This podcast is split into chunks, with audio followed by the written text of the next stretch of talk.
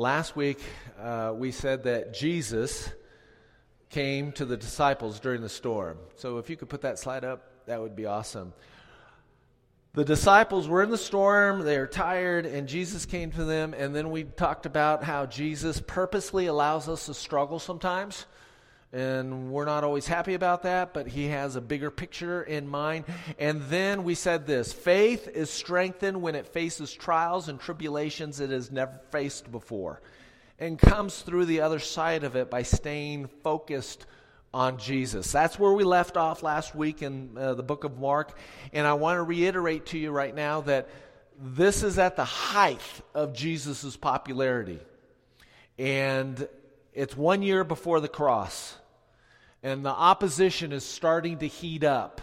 And this is the time in the last year of Jesus' ministry, he's going to start spending more time concentrating on the twelve and the seventy than the crowd. And this is like the the, the big hurrah, if you want to say, of of the uh, his ministry in Capernaum especially. So you have your Bibles. I need you to turn to Mark chapter six, just a few little verses. And sometimes you wonder, Holy Spirit, why did you put this in here? And then it suddenly becomes evident as we kind of work through the text. So Mark chapter six, beginning at verse fifty-three, it says this. Now remember, they were going just a few miles down the shoreline, and they got blown off course, and suddenly they arrive. And it says this, when they had crossed over, so dawn is breaking. Remember, Jesus came walking on the water in the fourth watch of the night, probably right before dawn. And it says, when they crossed over, they came to land at Gennesaret and moored to the shore. And when they got out of the boat, the people immediately recognized him. I mean, there's no Twitter, there's no Facebook, there's nothing, but they know this guy named Jesus.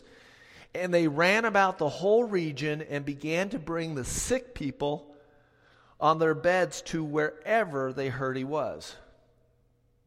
And wherever he came, in villages, and this is almost a summation, and wherever he came, in villages or cities or even the countryside, they laid the sick in the marketplaces and implored him that they might touch even the fringe of his garment. And as many as touched it were made well. I have a, actually a picture of a map of, just to give you a perspective. They're over here. They got blown off course. They land over here, and they're gonna they're gonna walk to Capernaum, and eventually they're gonna get to Bethsaida. But this is just like two miles. It's like going from uh, Lohmann to Del Rey off of this, you know, the twenty-five. It, it's just not that far. And as they're walking, and remember, it's the dawn of the new day, people recognize that it's Jesus. And they're like, go, go get anybody that's sick or ill. And they bring them just in close proximity to Jesus. That if they just touch the hem of his tassels as he's walking by, they're getting healed. I mean, you have to kind of understand this frenziness, this, this crowd that's just gone crazy. Now here's the major point of the passage. Mark is summing up the fact that Jesus is a healer. And not just a healer, he is the healer. Because if you remember from last week in the other passage, it said this in Matthew. And when he got into the boat, that is Peter and Je- uh, Jesus getting back into the boat, the wind died down and ceased, and those in the boat worshipped him, saying, truly, you are the Son of God. That was, you are God in the flesh. That's what they were saying. God in the flesh. And I don't know if if if it starts connecting the dots, two plus two is four, all the mathematics, all the logic is coming together, that suddenly they realize that Exodus fifteen is right in front of them. Exodus fifteen twenty-six says, for I, the Lord, am your healer. Do you know in Isaiah it says about the Messiah that he is going to be so gentle that he's not even going to bruise a reed that is broken or snuff out a wick that is just smoldering. You, you ever put out a candle before and it still has that little ember and it's kind of on fire still, but it's not quite out and it's not quite on. It says that this Jesus, this Messiah, is going to come, and he is going to have such a tender heart towards people, and those that are broken and those that are burnt out, that he's going to come alongside them. In fact, Psalm one oh seven says this, that God delivers those in desert places, the hungry and the thirsty. I don't know. I don't know. What was your week like this week? Were you in a desert place?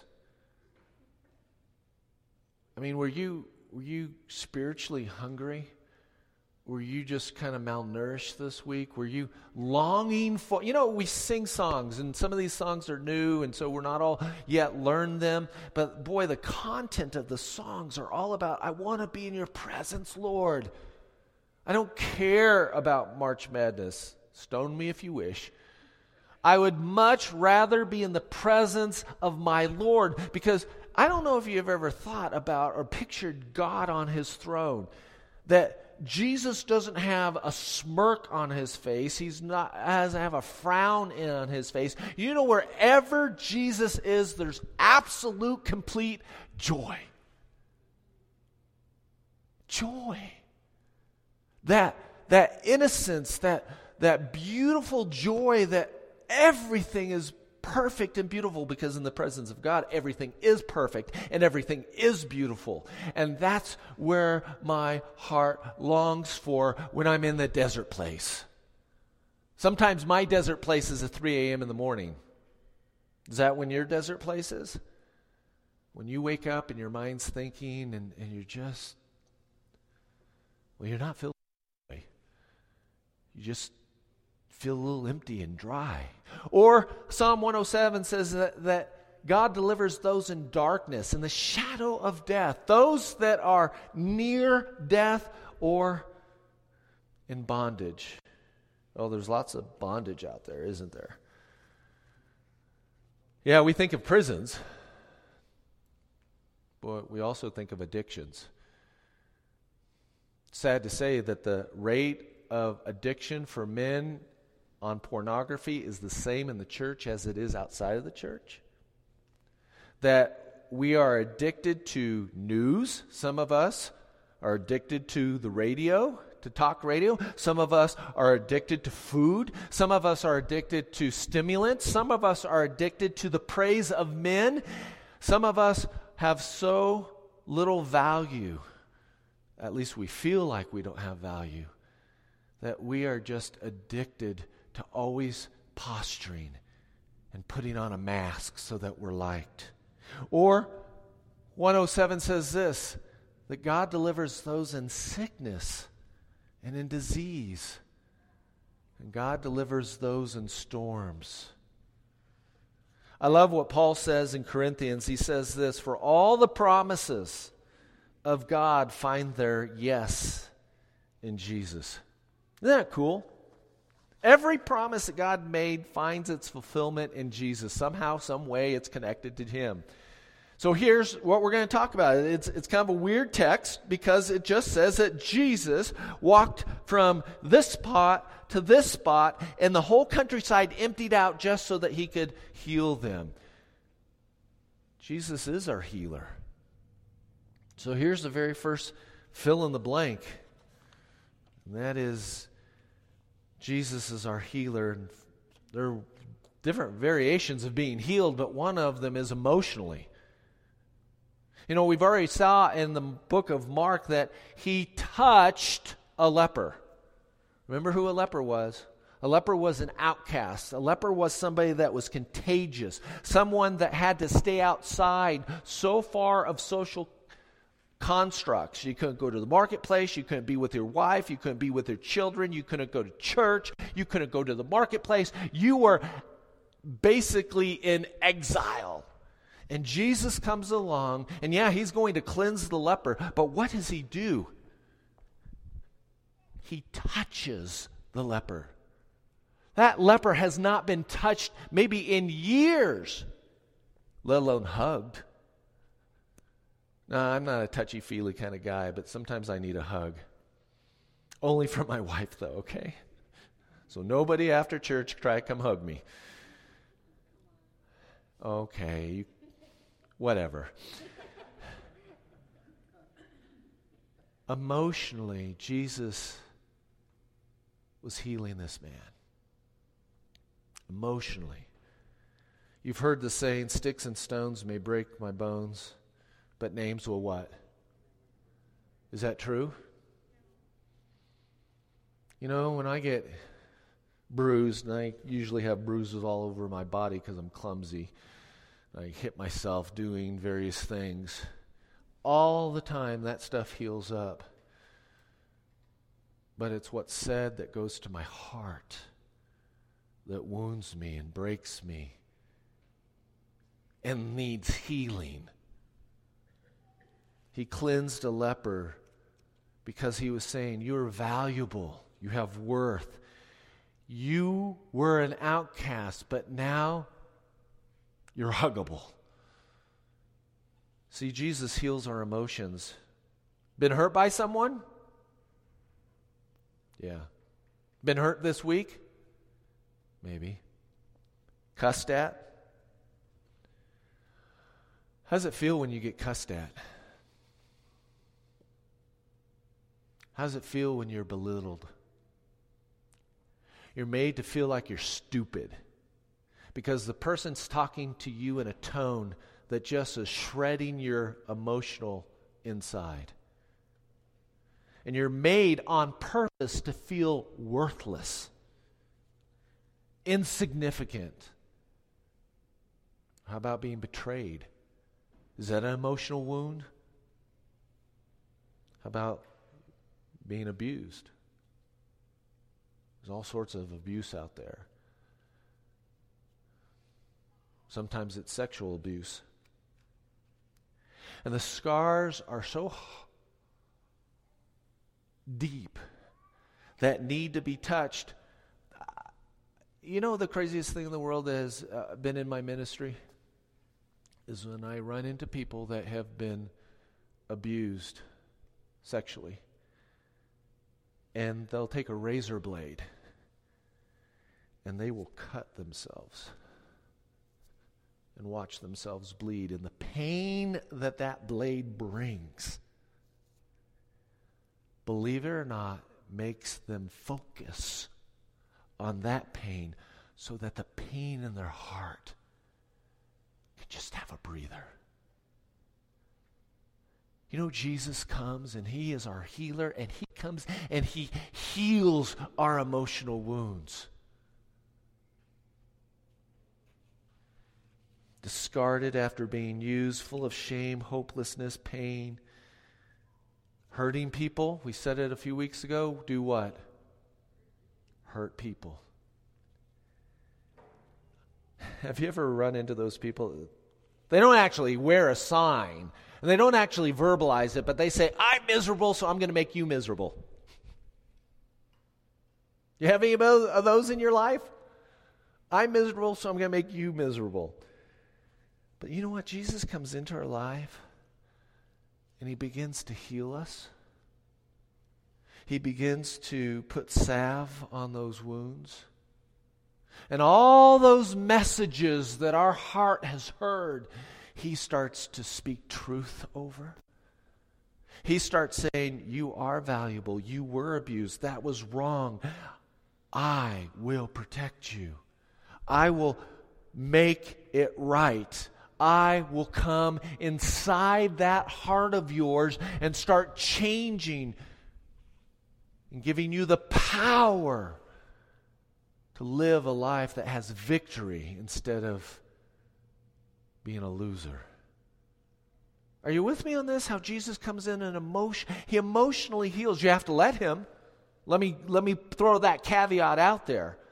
You can't keep far away from Jesus, and when Jesus wants to talk about it, you should talk to him about that emotional pain. That's what happens during our prayer life. That's why we, we find ourselves in the Psalms. We find David being all those things before we just talked about. And he's crying his heart out to the Lord. And the Lord is able to put a salve on those wounds. Been through a divorce? I'm a child of divorce. I know I know some of those pains. I don't even know I, what my life would be like without Jesus during my mom and dad's divorce. I really don't know. Sometimes I think, would I be in prison? I mean, that's how painful that was for me at that moment in time. And Jesus is not only our, our healer emotionally, he's our healer physically. That's the second fill in the blank. Jesus is our healer physically. What did he do in Mark? He raised Jairus' daughter from the dead who was twelve years old, and at the same time he healed this woman who had been bleeding for twelve years. Her period had gone on for twelve years. She's anemic, she's tired, she's broke, and yet Jesus comes along and heals both of them. Heals one by raising them from the dead, and heals another that the flow of blood stopped instantaneously. Sometimes we put more focus on this kind of healing than the other kind of healings that we're going to talk about. And I've been a part of instantaneous miraculous healings. Praise God. And I've been a part of people that have been made well over years. And I have been with those people that never have seemed to get well. And they go home to be with Jesus. I want you to be challenged on this, and, and here's the next slide. It says this: have faith in the goodness of God, not on how he will heal. How he will heal you, rescue you, or save you, that is up to him. Bad theology is saying, oh, you know what, since I didn't get healed, that means God is not a good God. Or bad theology is saying, I must have not had enough faith, or the people around me didn't have enough faith. No, chances are, you did have enough faith, and God is good, but he has another plan to bring glory into your life, to honor him. This is what it says in Hebrews. You can turn there if you want to. It's an interesting passage. What he says, he's, it's in the Hall of Faith. I don't know if you know where the Hall of Faith is, but it's chapter eleven. But he says something really interesting in chapter eleven. He says this: and what more shall I say? For time would fail me to tell you of Gideon and Barak and Samson and Jephthah, of David and Samuel and the prophets, who through faith conquered kingdoms, enforced justice, obtained promises, stopped the mouths of lions, quenched the power of fire, escaped the edge of the sword, were made strong out of weakness, became mighty in war, and put foreign armies to flight. Women received back their dead by resurrection. But then, changes. changes his tune. He says, and some were tortured. Well, that doesn't sound happy. That doesn't sound like Jesus healed. Refusing to accept release so that they might rise again to a better life. Others suffered mocking and flogging, and even chains and imprisonment. And they were stoned, and they were sawn in two, and they were killed with the sword. And they went around in skins of sheep and goats, and they were destitute, and they were afflicted, and they were mistreated, of whom the world was not worthy, wandering about in deserts and mountains and dens and caves. And all through this they are commended for their faith, even though they did not receive what was promised.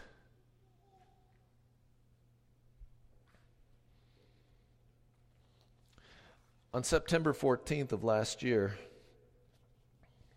was a Wednesday, I got this prompting in my spirit to call my daughter. Hi, Danny. Danny, what's wrong? You're crying. She had just been told in the doctor's office that the mold that is in her blood has created a cyst in her brain. And she was at the doctor's by herself. Kyle, her husband, couldn't go with her. And I happened to call at the very moment that she was told. So we get off the phone. My heart's breaking. and I go for a walk. And I'm, I'm asking the Lord for healing, physical healing. Lord, I, I know my daughter, and I know who she is to you, and I know what a servant of God she is. I know all these things, and I ask for healing. The healing didn't come, but the peace did. God overwhelmed me with peace because I was talking to him about these promises that I find in his word. And suddenly, this rainbow appeared out of nowhere that went from one end of my neighborhood to the other end of the neighborhood. And I was overwhelmed with his peace. Sometimes we ask for physical healing and it doesn't come right away.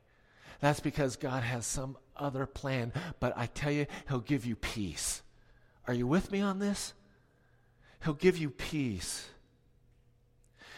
The next slide says this, and, and you know this one. And we know that God causes all things to work together for good, for those that love him and are called according to whose purpose? My purpose for Danny, or whose purpose? For God's purpose. Do you remember this, the event of Shadrach, Meshach, and Abednego? How many of you love that story? How many of you know what I'm talking about? Shadrach, Meshach, and Abednego are these youths, or Utes, and they are accused of not bowing down before an idol. Now, why are they in exile? Because they, their whole nation used to bow down to idols, and now they're galvanized in their, their understanding. They are not going to bow down to a, to this, this idol. And the king says, if you don't, you are going to be thrown into a fiery furnace. I love their answer is, Shadrach, Meshach, and Abednego say this, O Nebuchadnezzar, we have no need to answer you in this matter. We don't have to answer you. If this be so, our God, whom we serve, is able to deliver us from the burning fiery furnace, and he will deliver us out of your hand. But then they go on, but if he doesn't, be known to you, O king, that we will not serve your gods or worship the golden image that you have set up. See, their faith wasn't wavering. They said, God is able to deliver us, and if he chooses not to, we're okay with it. Because we're fulfilling his purpose. Now, you know the rest of the story. They were delivered. But that's not always the case, but I love their attitude. God is able to heal anyone in this earth. I don't care if the cancer is all throughout their body. He has the power, and he may do so. That's why we ask. But if he chooses not to, there's another purpose in mind, according to his will. Because for a believer, can you throw the next slide up? For a believer, this is true. Nothing is fatal for a believer. You have already passed out of death into life by and through and for Christ. Did you know that? You have already been removed from a domain of darkness and brought into the kingdom of light. And in John chapter six, it says that you have passed out of death into life. Christians don't go through the same door other Christ- non-Christians do. I've heard it said this way. If I have my dog on the other side of the door and she can hear my voice, she has no fear about coming through that door. When I'm on the other side of the door and Jesus is calling me home, I have no fear because I want to be with my master. And Jesus, number three, is our healer spiritually. Remember what he told the man that was being lowered down from the roof, who's a paraplegic? He he can't use his arms. He can't use his legs. His friends are d- dropping him. And Jesus says, your sins are forgiven. You don't have to be judged. Judgment has already occurred. And you become a new creation in Christ, born from above. You have a D N A from the second Adam. Sin is no longer master over you, because there's no condemnation for those in Christ Jesus. And we know that that phrase that comes out of Galatians, I have been crucified with Christ. I've died with Christ. It's no longer I who live, but Jesus is now living inside of me, because I am now connected to Him. I'm born from above. I've been born again. I'm alive in the supernatural realm. I'm seated in the heavenlies. I have empowerment to live a life of victory. Do you ever realize that the same power that raised Jesus from the dead is working in you? The same power that raised Jesus from the dead is the same power that's working in you. And you think, oh, I can't overcome this. Oh, yes, you can. Oh, I can't. Oh, yes, you can. Because the same power is in you. And then Jesus is our healer relationally. Remember the woman that was caught in the act of adultery? They all wanted to gather around and stone her, and they wanted Jesus to participate in this. And you know what Jesus did? He bent down and started writing in the sand. Some theologians think that he was writing the names of the people in the crowd. And he turns up and looks at them and he says, you who are without sin, you cast the very first stone. And you know what happened? All those men that had those stones started to just drop them and walk away. And after a few minutes, Jesus looks up and everyone is gone except for him and the woman. And he says, neither do I condemn you, but go and sin no more. The relationship has been restored because sin has been taken care of. Our relationships have to be healed. You know, in the book of Ephesians, it says that, I'm going to paraphrase, I'm putting my words into the text, so bear with me and give me a little grace on this. Your soul doesn't have a color. You're not black, white, red, Chinese, whatever. And yet there's division in our world because of the color of our skin. Your soul doesn't even have a color.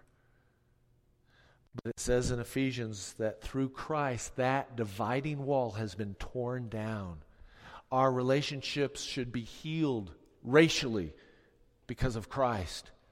Our relationship between a husband and a wife should be healed. A relationship between a father and a daughter or a mother and a son should be healed because of the relationship. Our relationship with our neighbors begin to be healed. A relationship with our siblings who we've had a falling out with starts to be healed, at least as far as it is up to us, because God is a healer of broken relationships. Jesus heals my attitude. How many of you have a stinking attitude at least once a week for five minutes? Find something to complain about? Find something to be annoyed with? Do you know Jesus even heals that? He starts healing my attitude. He starts healing my perspective. He starts healing my thinking. And no longer am I engaged in stinking thinking, but I'm starting to think like Jesus.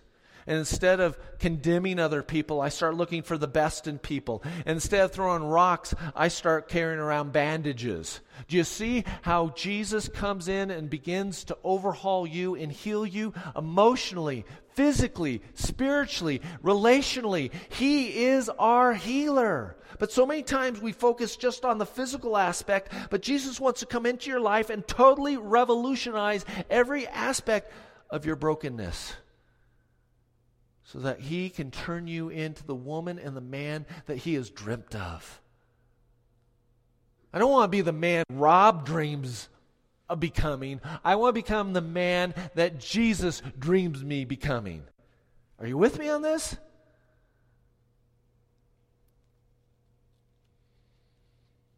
You know, there are four kinds of relationships. We've talked about this before, that begin to heal. Some of them are instantaneous, and some of them take your whole life. There's this relationship between you and the Creator God. Some people are afraid of Jesus. Did you know that? They're afraid of God. They think he's a policeman. They they think he has a frown on his face. They they, they just don't understand him. And that relationship starts to get healed, and we start understanding who he is and how we want to come into his presence. And then the relationship between me and, and others, or you and others, begins to get healed up. I'm a much better father and a neighbor and a friend and a wife, uh, not a wife, sorry, a husband, because of what Jesus has done in my life. And then he also begins to work on me and me, my relationship with me. I feel comfortable in my skin finally. After fifty-four years of, of living, I finally start liking myself. Maybe liking myself is not the right word. It's like I feel comfortable in my skin. I don't have to drive the nicest car. I don't have to have the best. I don't have to do the things that I used to in order to validate who I was as a person. I'm okay in my own skin. I don't care that I'm losing my hair and it's turning gray, whatever's left. I don't care anymore. I don't care, because my cares have been changed to think and care about something more beautiful, and that's Jesus. And then the last relationship that gets healed. So the relationship between me and God, me and you, me and me, and me and my purpose or, or creation, work. I've I look at work differently. See, before, I used to get my value from my work. My tombstone was going to say, "Here lies Rob. Made a lot of shampoo." Suddenly that became empty. And now I work, and I work hard, because it gives glory to God, not because I get anything out of it.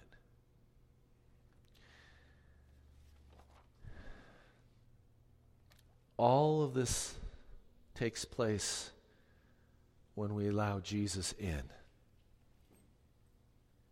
So the question I pose, have you invited him in? Have you invited him into, oh yeah, we do spiritually. Jesus, I want to be saved. But he wants the whole package. He wants all of you. He wants to heal you emotionally. He wants to heal you physically. He wants to heal you relationally. Will you invite him in? Jesus is not a ticket to heaven. That's not what Jesus offers. He offers an invitation to come live with him now in his kingdom. And the invitation is open to anyone. Anyone can respond. Let me pray. Father God, I thank you for you being the great healer that you are. I thank you that you're changing us, that the, we're, we're different people than we were just last week, let alone a year ago. You are changing us, and you are healing us emotionally, where there are deep, deep, hurtful wounds. You're healing us spiritually, where we're no longer going after the things of the world, but going after the things of you. You're healing us physically. Father God, you're healing us relationally. Thank you for that. Father, we lift up those that we know are maybe in our midst that have not made a decision to follow you with their whole heart. And we pray that they would decide to follow you. As the old song goes, I have decided to follow Jesus. It's that personal decision. And we won't turn back. And we love you. We thank you. In Jesus' name we pray. Amen.